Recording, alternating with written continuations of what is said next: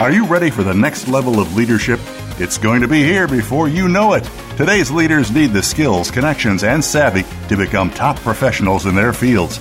Welcome to Innovative Leaders Driving Thriving Organizations with Maureen Metcalf. In the next hour, you'll meet people who have become successful at the helm of some of the most respected organizations in the world, and you can become the next big success story. Now, here's your host, Maureen Metcalf. Hi, welcome to Innovative Leaders Driving Thriving Organizations. I'm your host, Maureen Metcalf. I'm the founder and CEO of Metcalf and Associates. I work with leaders and their organizations, identifying the trends that will most likely disrupt their businesses and develop business strategies and business and leadership practices to leverage those trends to create strategic advantage. I'm a regular contributor to Forbes and the lead author of an award winning book series focusing on innovating how you lead and transforming your organizations. I'm also an adjunct faculty member in universities in the US and Germany. With me today is Dr. Gleb Tsipursky. Gleb is passionate about promoting science based decision making and emotional and social intelligence to help leaders, organizations, and our society avoid disasters. He researches these topics as a tenure track professor at The Ohio State University and serves as the volunteer president of a nonprofit devoted to popularizing behavioral science, Intentional Insights. Gleb has published several books and numerous articles, appears frequently on radio, TV, and podcasts as a guest expert, gives speeches to diverse audiences, and is frequently hired as a consultant by business, nonprofits, and municipalities. So, the purpose of this show is to help leaders tap into the range of topics that they need to understand and, in some cases, master to help them remain effective in transforming their organizations. With the volume of change we're facing right now, all leaders will need to modify how they behave and how they lead to ensure that their organizations are successful. So, the outcome of this show is focused on strong decision making as one of the key skills for effective leaders. Learning how to balance science based approaches to decision making and also leverage experience and intuition as a form of a solid foundation for leaders to improve how they make decisions and how they improve their decision making process. During this discussion, Gleb shares several key points from his research. He'll share tips and underlying foundations to enable you to improve your decision making skills. So, Gleb, I'm delighted that you're here. Thank you so much for having me on, Maureen. It's a pleasure to be on. So, why don't you give us a little bit of background? How did you come to this as something you're passionate about? So, this is something that really emerged from my teenage years.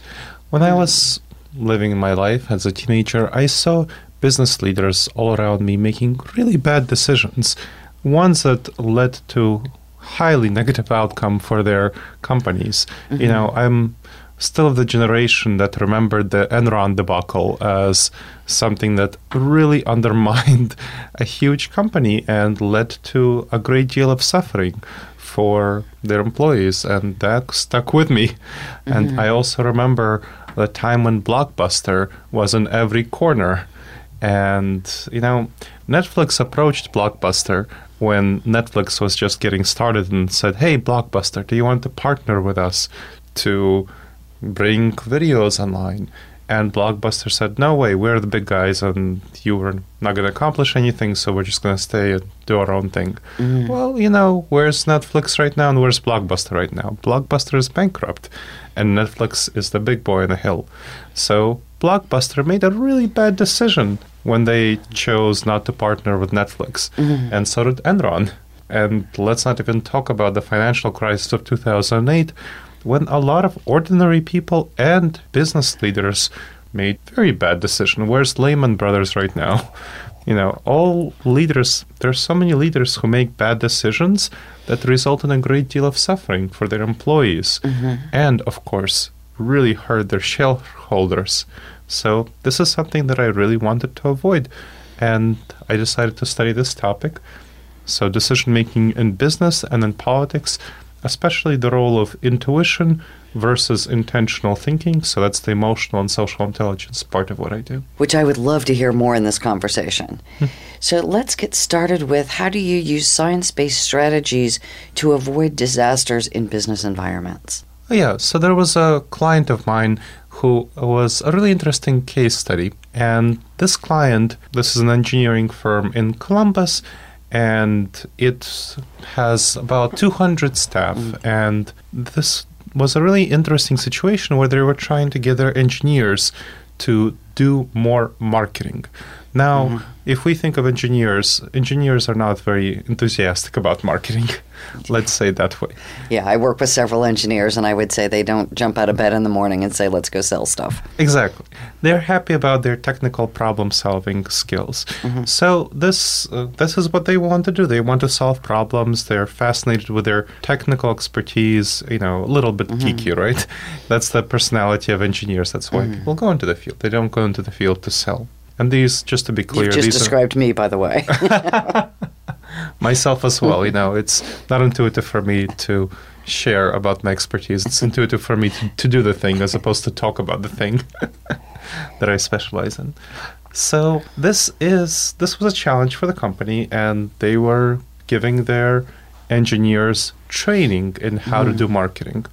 But you know what? They found that despite the training, the engineers weren't doing the thing. They weren't doing the marketing. They really weren't enthusiastic about going out and doing conference presentations and doing various papers. That's what they were fascinated with.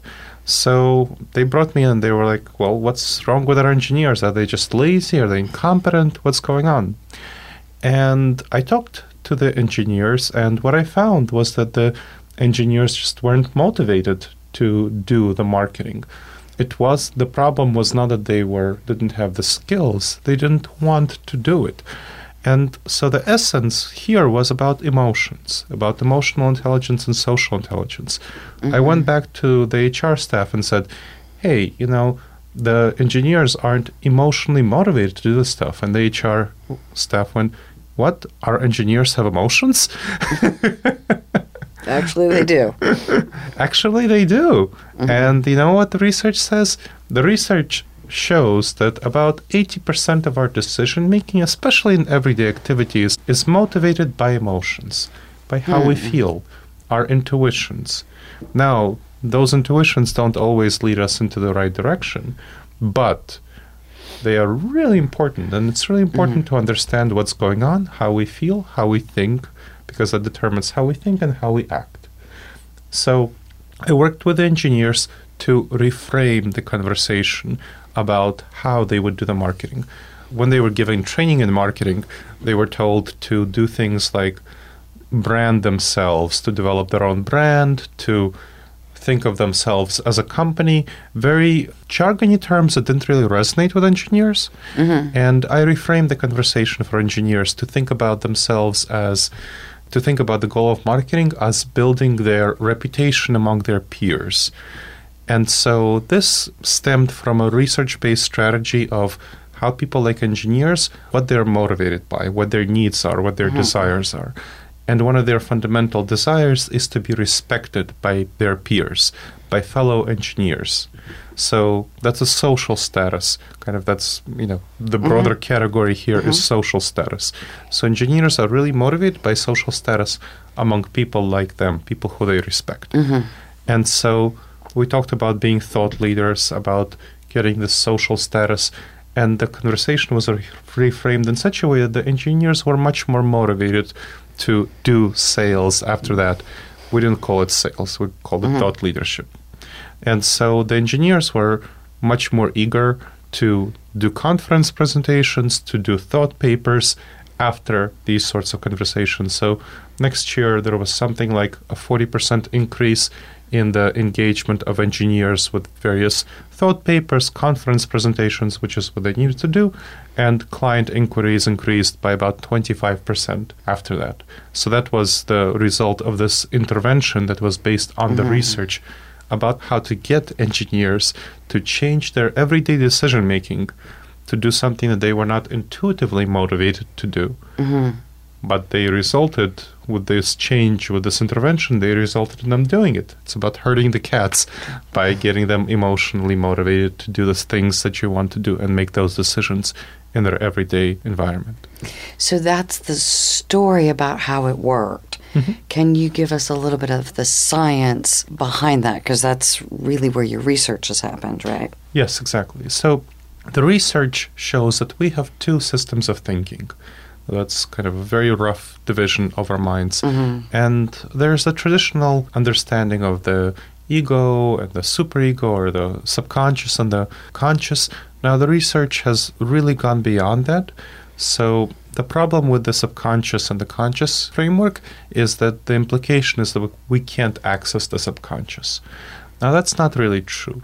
So, it turns out that we have two systems of thinking, but they're not divided in the way that we traditionally think of them as the conscious and the subconscious. Now, a much better framework is to think of them as the autopilot system and the intentional system. The autopilot system is our emotional and intuitive system. So it's also called System 1 in the scholarship.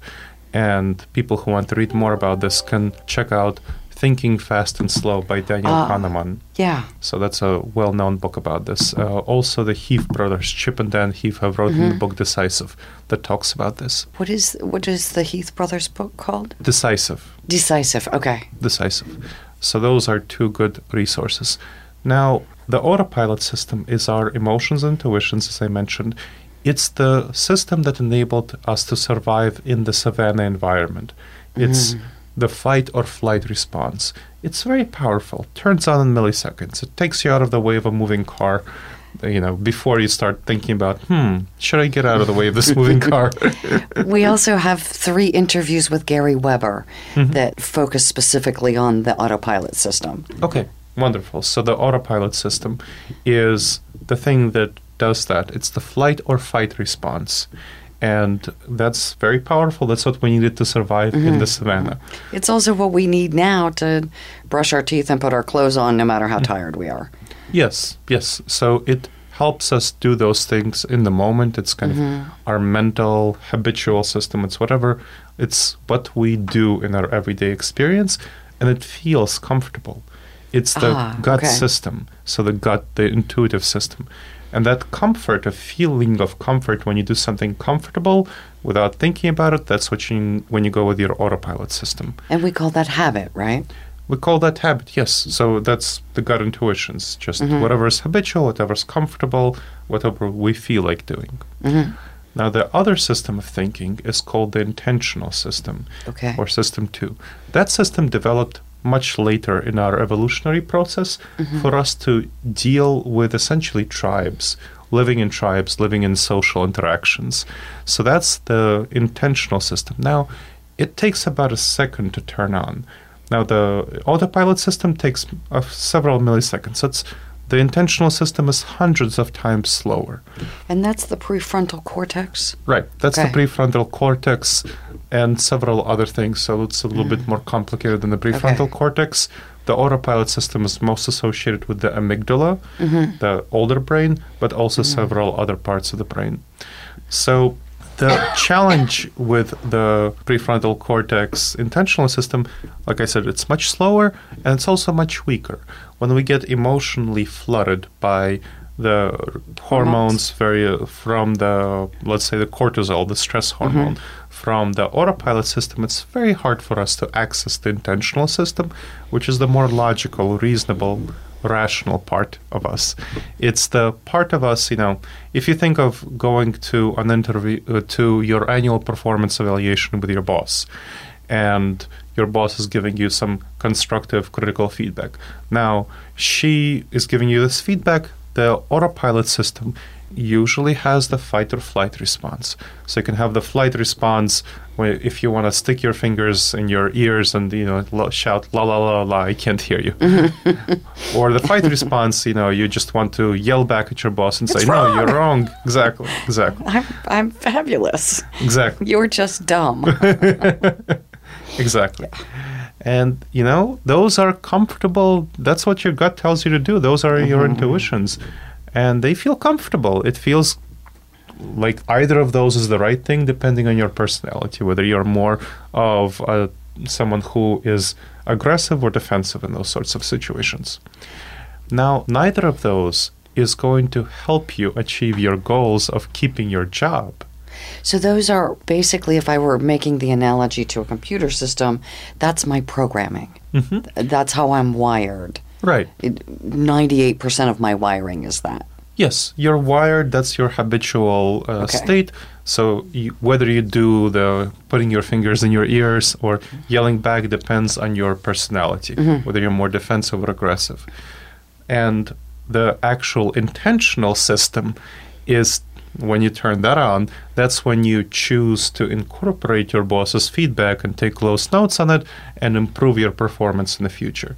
It's hard. It doesn't feel intuitive for who is that intuitive? That's that's a learned behavior. That's something that we have to deliberately train and change ourselves. It feels hard. It doesn't feel comfortable.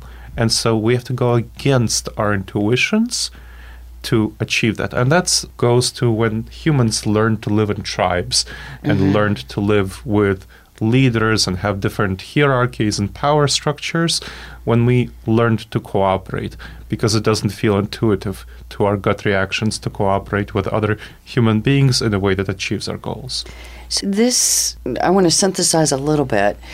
So I something happens, I have an emotional, physiological response.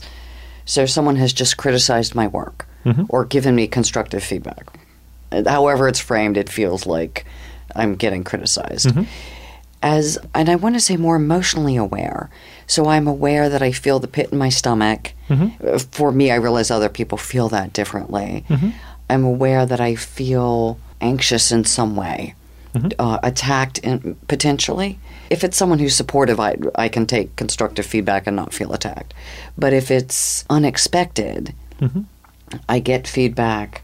I'm now trying to engage my intentional brain, process what I'm hearing. Uh, mm-hmm. This happened this weekend in a class, and part of me wanted to defend, and it was someone I trust and appreciate, but I wanted to explain why I do this. Mm-hmm. And so I needed space to explain and engage the, and I hear you, Mm-hmm. and help me think through it.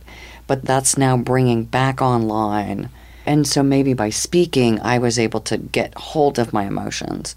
If I'm not self aware, I have the desire to behave badly, scream at somebody, whatever it is. You sound like you're one of the more aggressive types. Uh, actually, I tend to shut down. Oh, you tend to shut down. Yeah, so I do. This So was someone. more defensive. Yeah, someone I trust. Mm-hmm. So I wanted to stay engaged in the mm-hmm. conversation. And it was very helpful. But it's only helpful if I can be present mm-hmm. rather than. And when I say check out, just stop hearing them. And I think that's our habitual. Defensive, defensive response. Yes. So when we come back from break, let's talk about how do we develop that skill to hear, re-engage our operating system two, Intentional system. prefrontal cortex, my brain, uh, the thing I would call my brain, and emotionally stay present so I can get the benefit of what is being shared and also keep the person engaged who is giving me what could be difficult feedback. Mm-hmm. And that person didn't need to expend her energy giving me feedback. Mm-hmm. She could have just said some nice platitudes and off we went, and I would lose the advantage. Mm-hmm. So, as the employee, or as the colleague, or as the boss, it's important that I continue to encourage feedback or I end up in the echo chamber.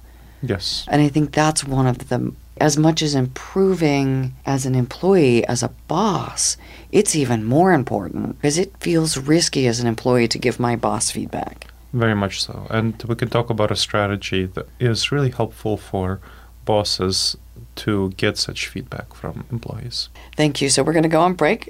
You are listening to Gleb and Maureen, and we're talking about science based approaches to decision making.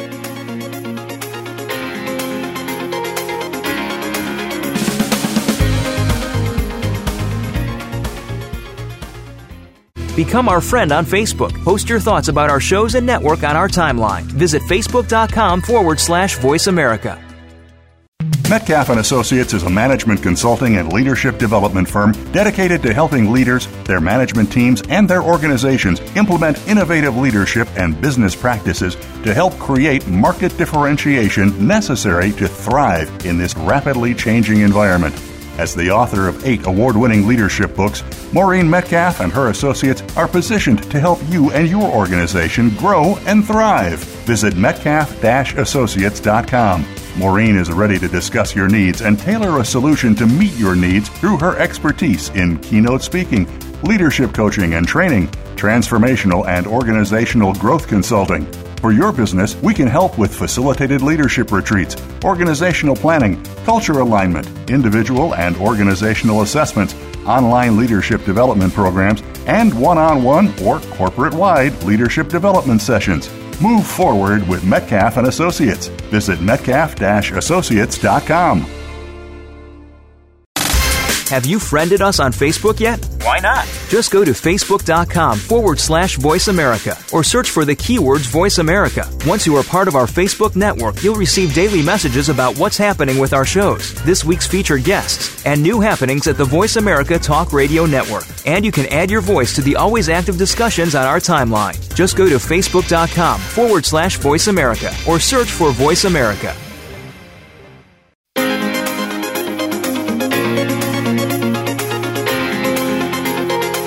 You are listening to Innovative Leaders Driving Thriving Organizations. To reach Maureen Metcalf or her guest today, please call in to 1 866 472 5790. That's 1 866 472 5790. Or send an email to info at metcalf associates.com. Now, back to this week's program. Welcome back to Innovative Leaders Driving Thriving Organizations.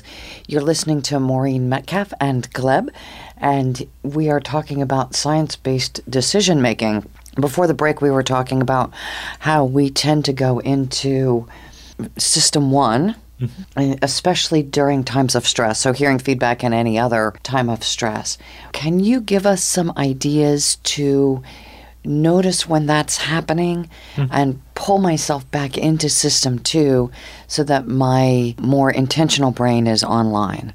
Right. So, one really good strategy is to forecast and anticipate.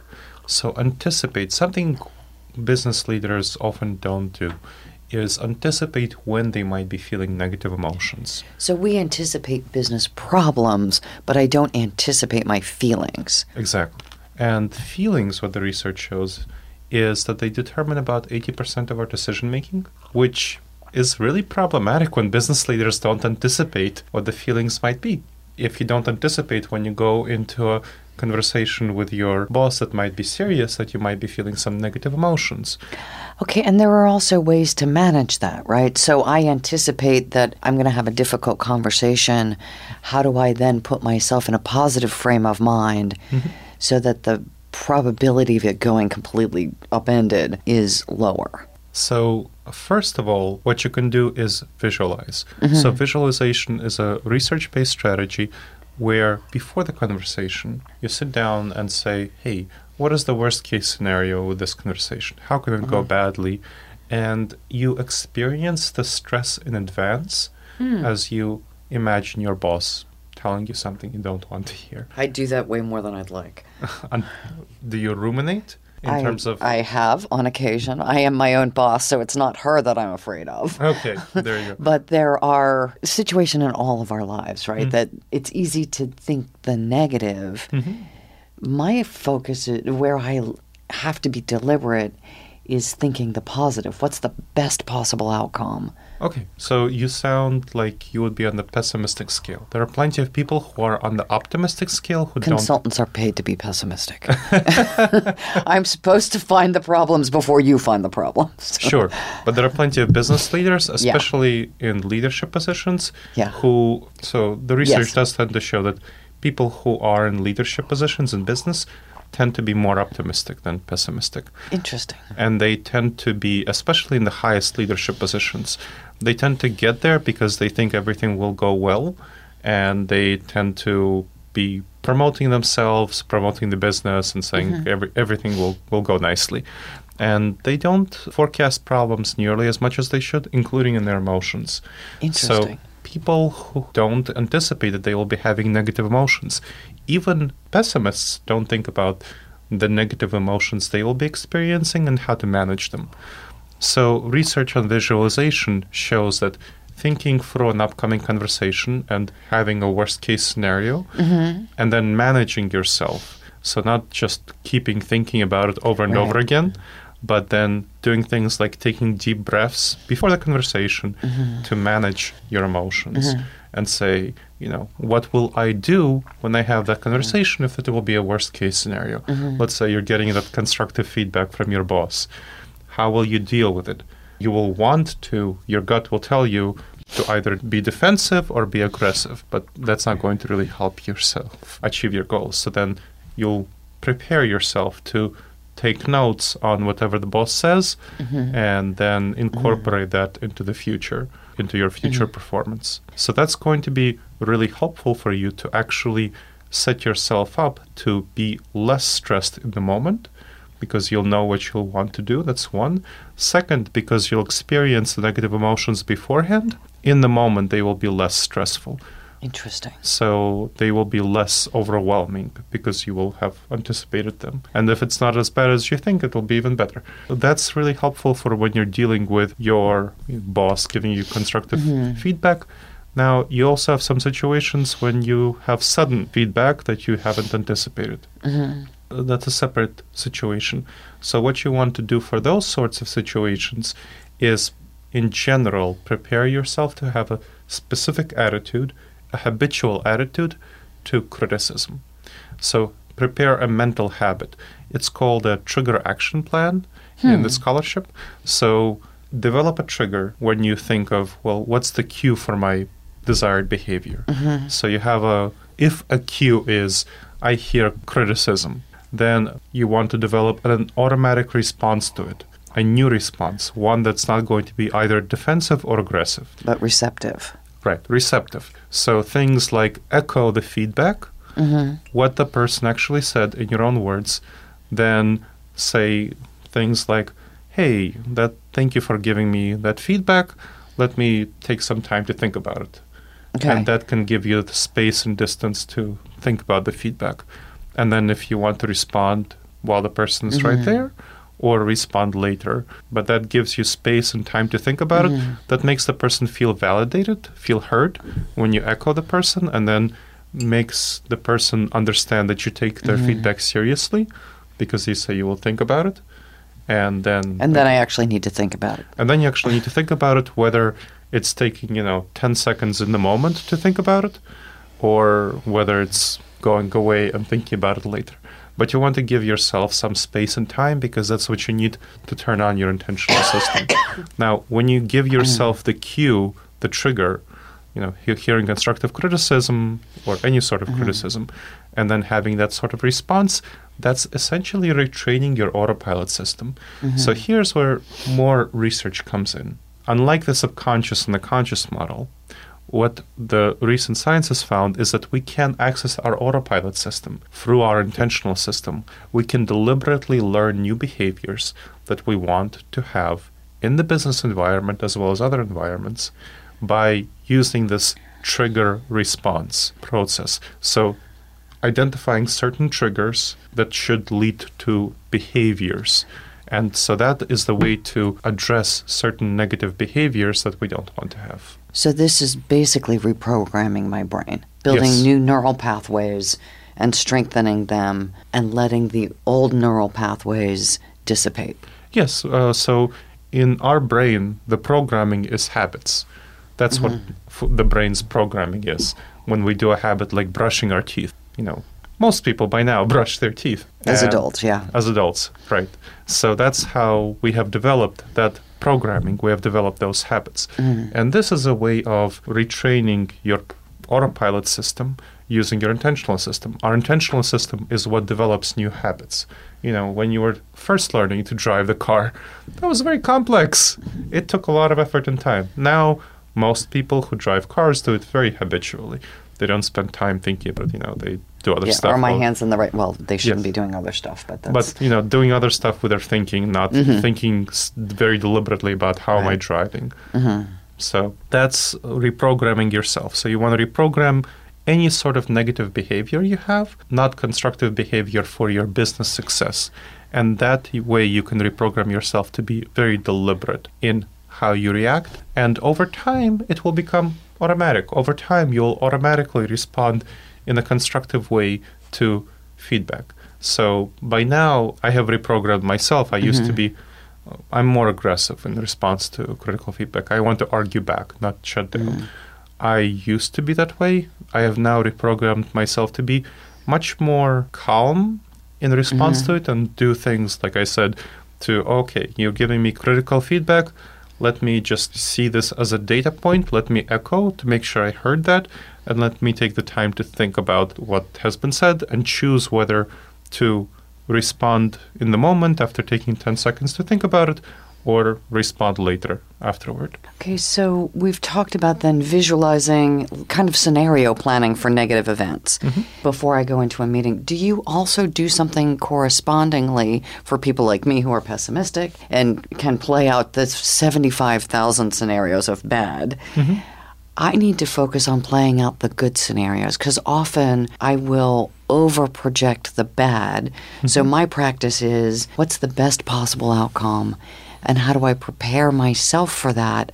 And then how do I behave in a way that will promote that rather than hmm. anticipating the bad and behaving in a way that promotes that? Right. That's a sort of a different issue when you're uncertain about what situation mm-hmm. will be. Mm-hmm. I tend to advise people to focus on addressing the worst possible scenario. You know, what's the worst thing that can happen? Mm-hmm. And then any other bad things will not be as bad. Mm-hmm. So that's a strong thing uh, that I recommend to people. Kind of prepare for the worst case mm-hmm. scenario, even for people who are pessimistic. You know, mm. even for we go by bunkers. and I'm, I'm not doing that. I'm saying that in jest. But in some cases, if you're already pessimistic, that could lead you down a pretty severe path. I have not seen that. If hmm. people imagine the worst case scenario, you know, let's say the worst case scenario is you'll be fired. Well, okay, if you'll be fired, what's going to be your next best alternative? Mm-hmm. And you'll find a job elsewhere. Mm-hmm. And that's okay, you know. And then if the boss is not going to fire you, you're going to be, oh, okay, I, at least I'm not fired, right? Mm-hmm. You know, maybe I get some bad things. And Okay. So in that sort of situation, not thinking about all the bad things that can happen, but thinking about the worst thing that can happen I And- see where that can help. and then you know not ruminating on all the other negative scenarios And that's, I think that's the point, right? I think about it, I prep for it, and then I go back about my business. Right. I don't ruminate. ruminating is really harmful so ruminating keeping thinking about it is going to be really harmful if you just think through the worst case scenario and you say that's the worst that's the baseline i don't need to think about the, the negative stuff Okay. now we can talk about the positive stuff and here there's a different sort of strategy mm-hmm. that comes into play called priming and priming it's a really interesting strategy when we get our minds to think about a certain direction we tend to notice things that will help us lead to that direction And that's what I was pointing to. Right. So that's what I sensed you were pointing to. So priming, and folks can look this up online. It's basically when we focus our attention on a certain scenario, our mind will tend to notice details and strategies and things that will lead to that scenario. That's why planning ahead is really good for business leaders. And planning ahead leads, if you have a certain plan, mm-hmm. our minds will tend to intuitively orient toward that plan, whatever it happens to be, and notice details, notice strategies, and think of solutions to problems that will orient us toward that future plan. So it would be beneficial for someone like me who already sees the negative mm-hmm.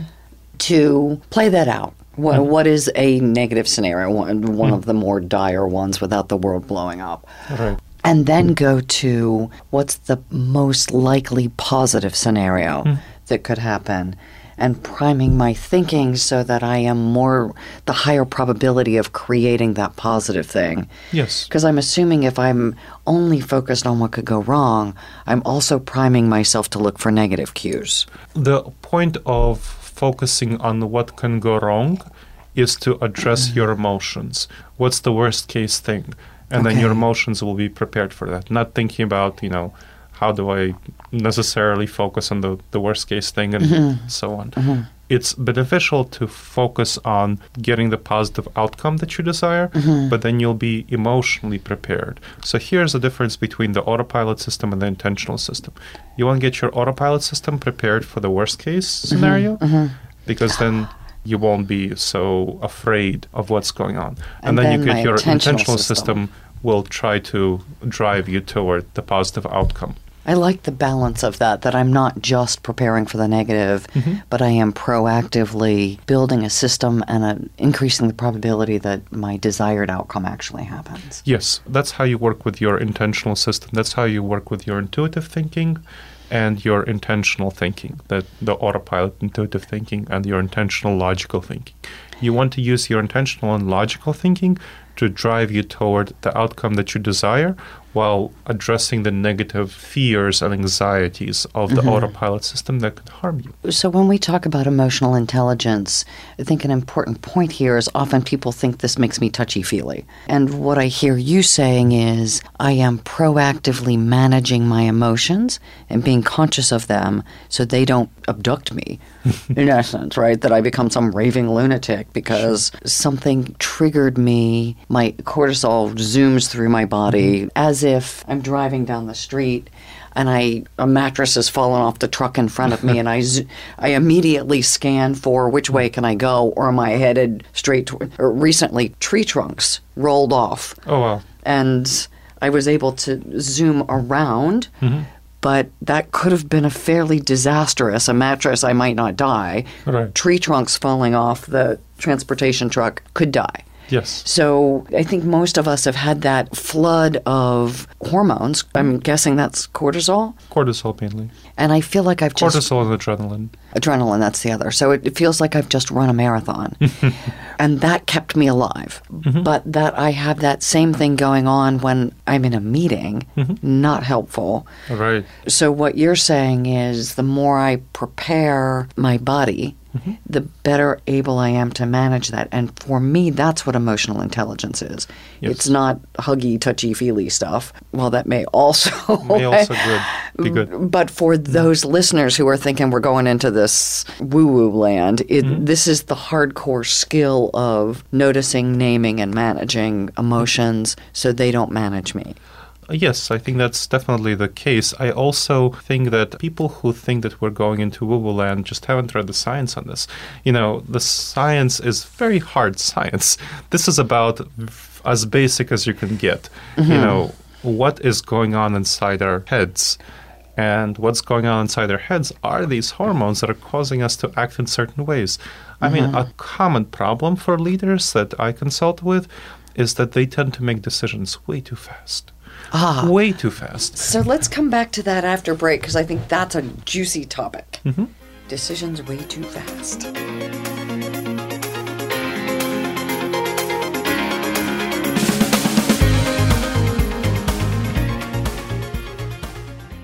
Become our friend on Facebook. Post your thoughts about our shows and network on our timeline. Visit facebook.com forward slash voice America. Metcalf and Associates is a management consulting and leadership development firm dedicated to helping leaders, their management teams, and their organizations implement innovative leadership and business practices to help create market differentiation necessary to thrive in this rapidly changing environment. As the author of eight award winning leadership books, Maureen Metcalf and her associates are positioned to help you and your organization grow and thrive. Visit metcalf associates.com. Maureen is ready to discuss your needs and tailor a solution to meet your needs through her expertise in keynote speaking, leadership coaching and training, transformational and organizational growth consulting. For your business, we can help with facilitated leadership retreats, organizational planning, culture alignment, individual and organizational assessments, online leadership development programs, and one on one or corporate wide leadership development sessions. Move forward with Metcalf and Associates. Visit metcalf-associates.com. Have you friended us on Facebook yet? Why not? Just go to facebook.com forward slash voice America or search for the keywords voice America. Once you are part of our Facebook network, you'll receive daily messages about what's happening with our shows, this week's featured guests, and new happenings at the Voice America Talk Radio Network. And you can add your voice to the always active discussions on our timeline. Just go to facebook.com forward slash voice America or search for voice America.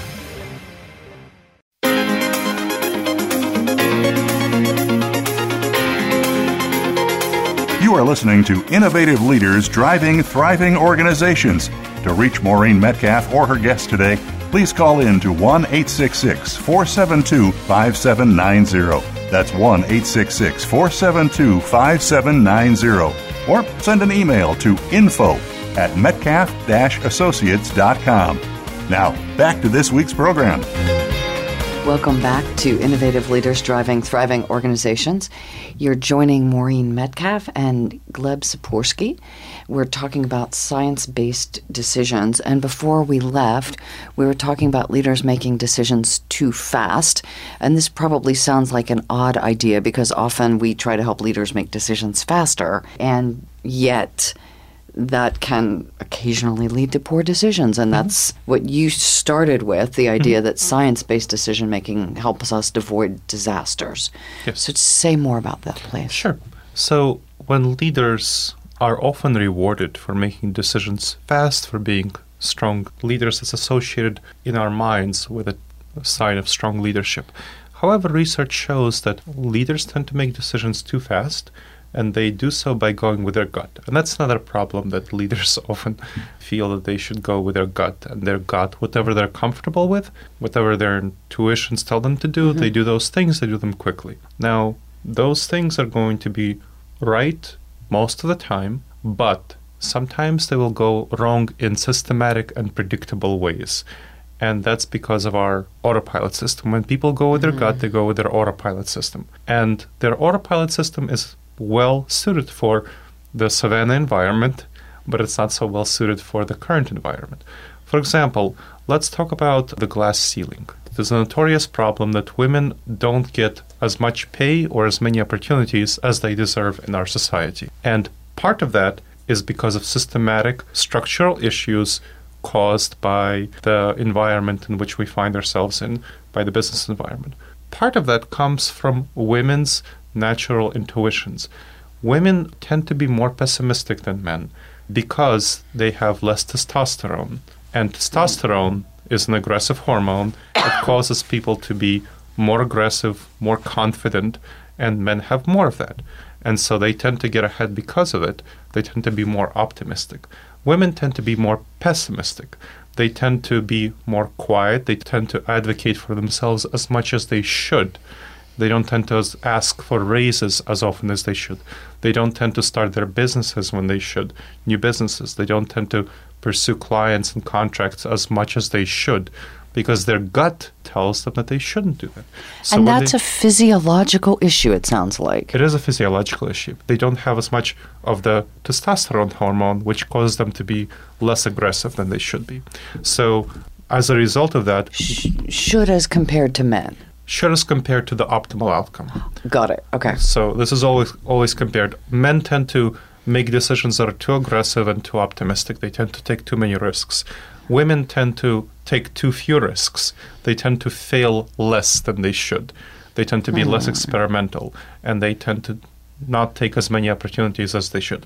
So when they make decisions in the moment, most women, and far from all, but most women, the baseline is that their gut tells them to not make the decisions that they should be mm-hmm. doing in order to get ahead and break that glass ceiling. Men have the opposite problem that they tend to, when they go with their gut, they tend to make decisions that are too aggressive, too risky, and take too many opportunities and fail too often. So, this is when we talk about the balance of men and women in business, mm-hmm. offsetting the too risky with the not risky enough may help us find a, a, an appropriate balance for optimal outcome. Absolutely. So okay. research tends to show that the best companies they well currently we have a problem of too many men being in boardroom positions too many men being in leadership positions and when you introduce more women into leadership positions they tend to balance out the excessive riskiness and optimism of men with more realistic kind of criticism mm-hmm. of mm-hmm their riskiness. So okay. when you have more women in leadership positions, they would tend to the companies would tend to take less risks and lose less money.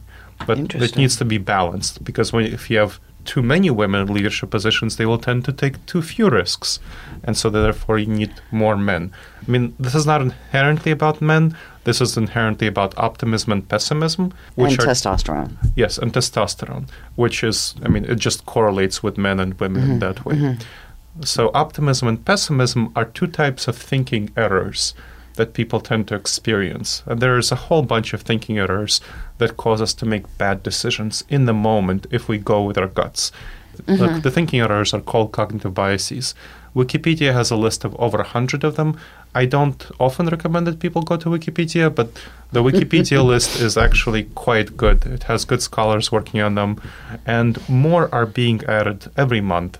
There's, a, like I said, a list of over 100. More are added every month because this is really cutting edge stuff, folks. This is cutting edge stuff, and this is something that we really are working on producing more and more scholarship to help business leaders avoid disaster. So, men think too fast, women think too slow, men are too optimistic, women are too pessimistic. Is the best solution to that to find the right balance for the situation? It may not be 50 50, but mm. whatever the environment is, is that mm. the optimal approach, or is there also some training women to be more aggressive and training men to be more receptive? Both of those are the case. So, for women and men who want to make better decisions, they should determine whether they tend to be too optimistic or too mm-hmm. pessimistic. Most women tend to be too, too optimistic. Most men tend to be too pessimistic, but not all. I tend to be. Did you get that backwards? Hmm? You said women are too pessimistic. Yes. And men are too optimistic. Right. Okay, got it. That's right. So most men should determine whether they're optimistic, which they tend to be, mm-hmm. and then employ the strategy of de-anchoring. So this is something I consult with uh, companies and leaders on de-anchoring. And de-anchoring is essentially figuring out how optimistic you are or how pessimistic you are, and then going from that anchor where you currently are to where you want to be. And so let's say you tend to be underestimate the potential of what you can actually accomplish by 30%.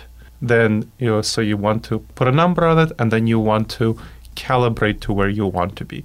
So be 30% more aggressive than you are for women, let's say. So and retrain my brain. Right, retraining your brain. Mm-hmm. So having that trigger action plan, you know, mm-hmm. oh, I want to ask for a raise that's going to be, you know, 30% higher than my current salary. Well, then you actually want to ask for 50% higher or okay. something like that. So figuring out where you are and retraining your brain. Another strategy is external perspective. So when men and women or optimists and pessimists work together, optimists should listen more to pessimists and pessimists should listen more to optimists to collaborate together and make the best decisions. So let's start the wrap up and mm let's start with how would people contact you to get the tip sheets? There are a couple of tip sheets that I developed on helping companies and leaders make better decisions. Mm-hmm. One is a pre-mortem strategy where you get in a group of people and you figure out how a project might fail before you start that project. You know, you don't want to do a post-mortem on how the project mm-hmm. failed. You figure it out in advance and then you can make much better decisions and address the problems in advance. And people can email me at gleb, G-L-E-B, at intentionalinsights.org. Okay. There's another tip sheet that helps people make decisions before they decide on which project, which helps them put numbers on it and calibrate what is going to be the best decision to make on any project where they have several options. Okay, so thank you. And let me do a wrap up and fill in if I've missed anything. First, I would love to hear your feedback. So, info at metcalf associates.com or Facebook Innovative Leaders Driving Thriving Organizations. Hopefully, you heard something today from Gleb that you can put into place. And I really strongly encourage you to reach out to him and get the insight sheets. And we'll also post something on LinkedIn and on my blog and on the Voice America blog. A couple of things that stood out to me. As someone who tends to be slightly pessimistic, the idea that I think through what is likely to happen, worst case, feel the emotions and manage them, and then think through the positive outcome and by focusing on that, I will be looking for those cues and create a better outcome. The other thing that stood out for me is women tend to be more pessimistic, men more optimistic. So I should, as I'm walking into a major decision, if we don't have the right gender mix, ensure that I am seeking input from the opposite gender or someone who has a bias sep- different than mine. Hmm. and then the other is figure out about what percentage my bias is. So if I am pessimistic, which in some cases I am, I should then adjust for a 20% optimism bump and retrain my intuition so my gut is more accurate so that I can go with my gut and trust that I will end up in something close to the right spot. And those approaches would be appropriate for men, women, and people who have a physiology of one type and an, and a, an emotional response of another.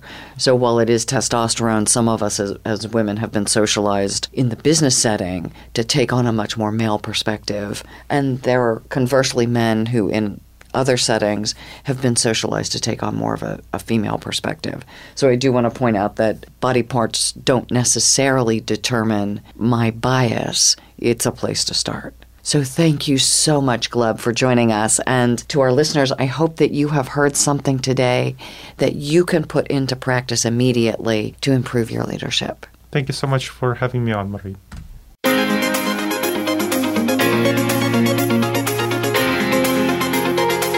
Thank you again for joining us this week. Please tune in for another edition of Innovative Leaders Driving Thriving Organizations with Maureen Metcalf next Tuesday at 11 a.m. Pacific Time, 2 p.m. Eastern Time on the Voice America Business Channel. We hope to see you here next week.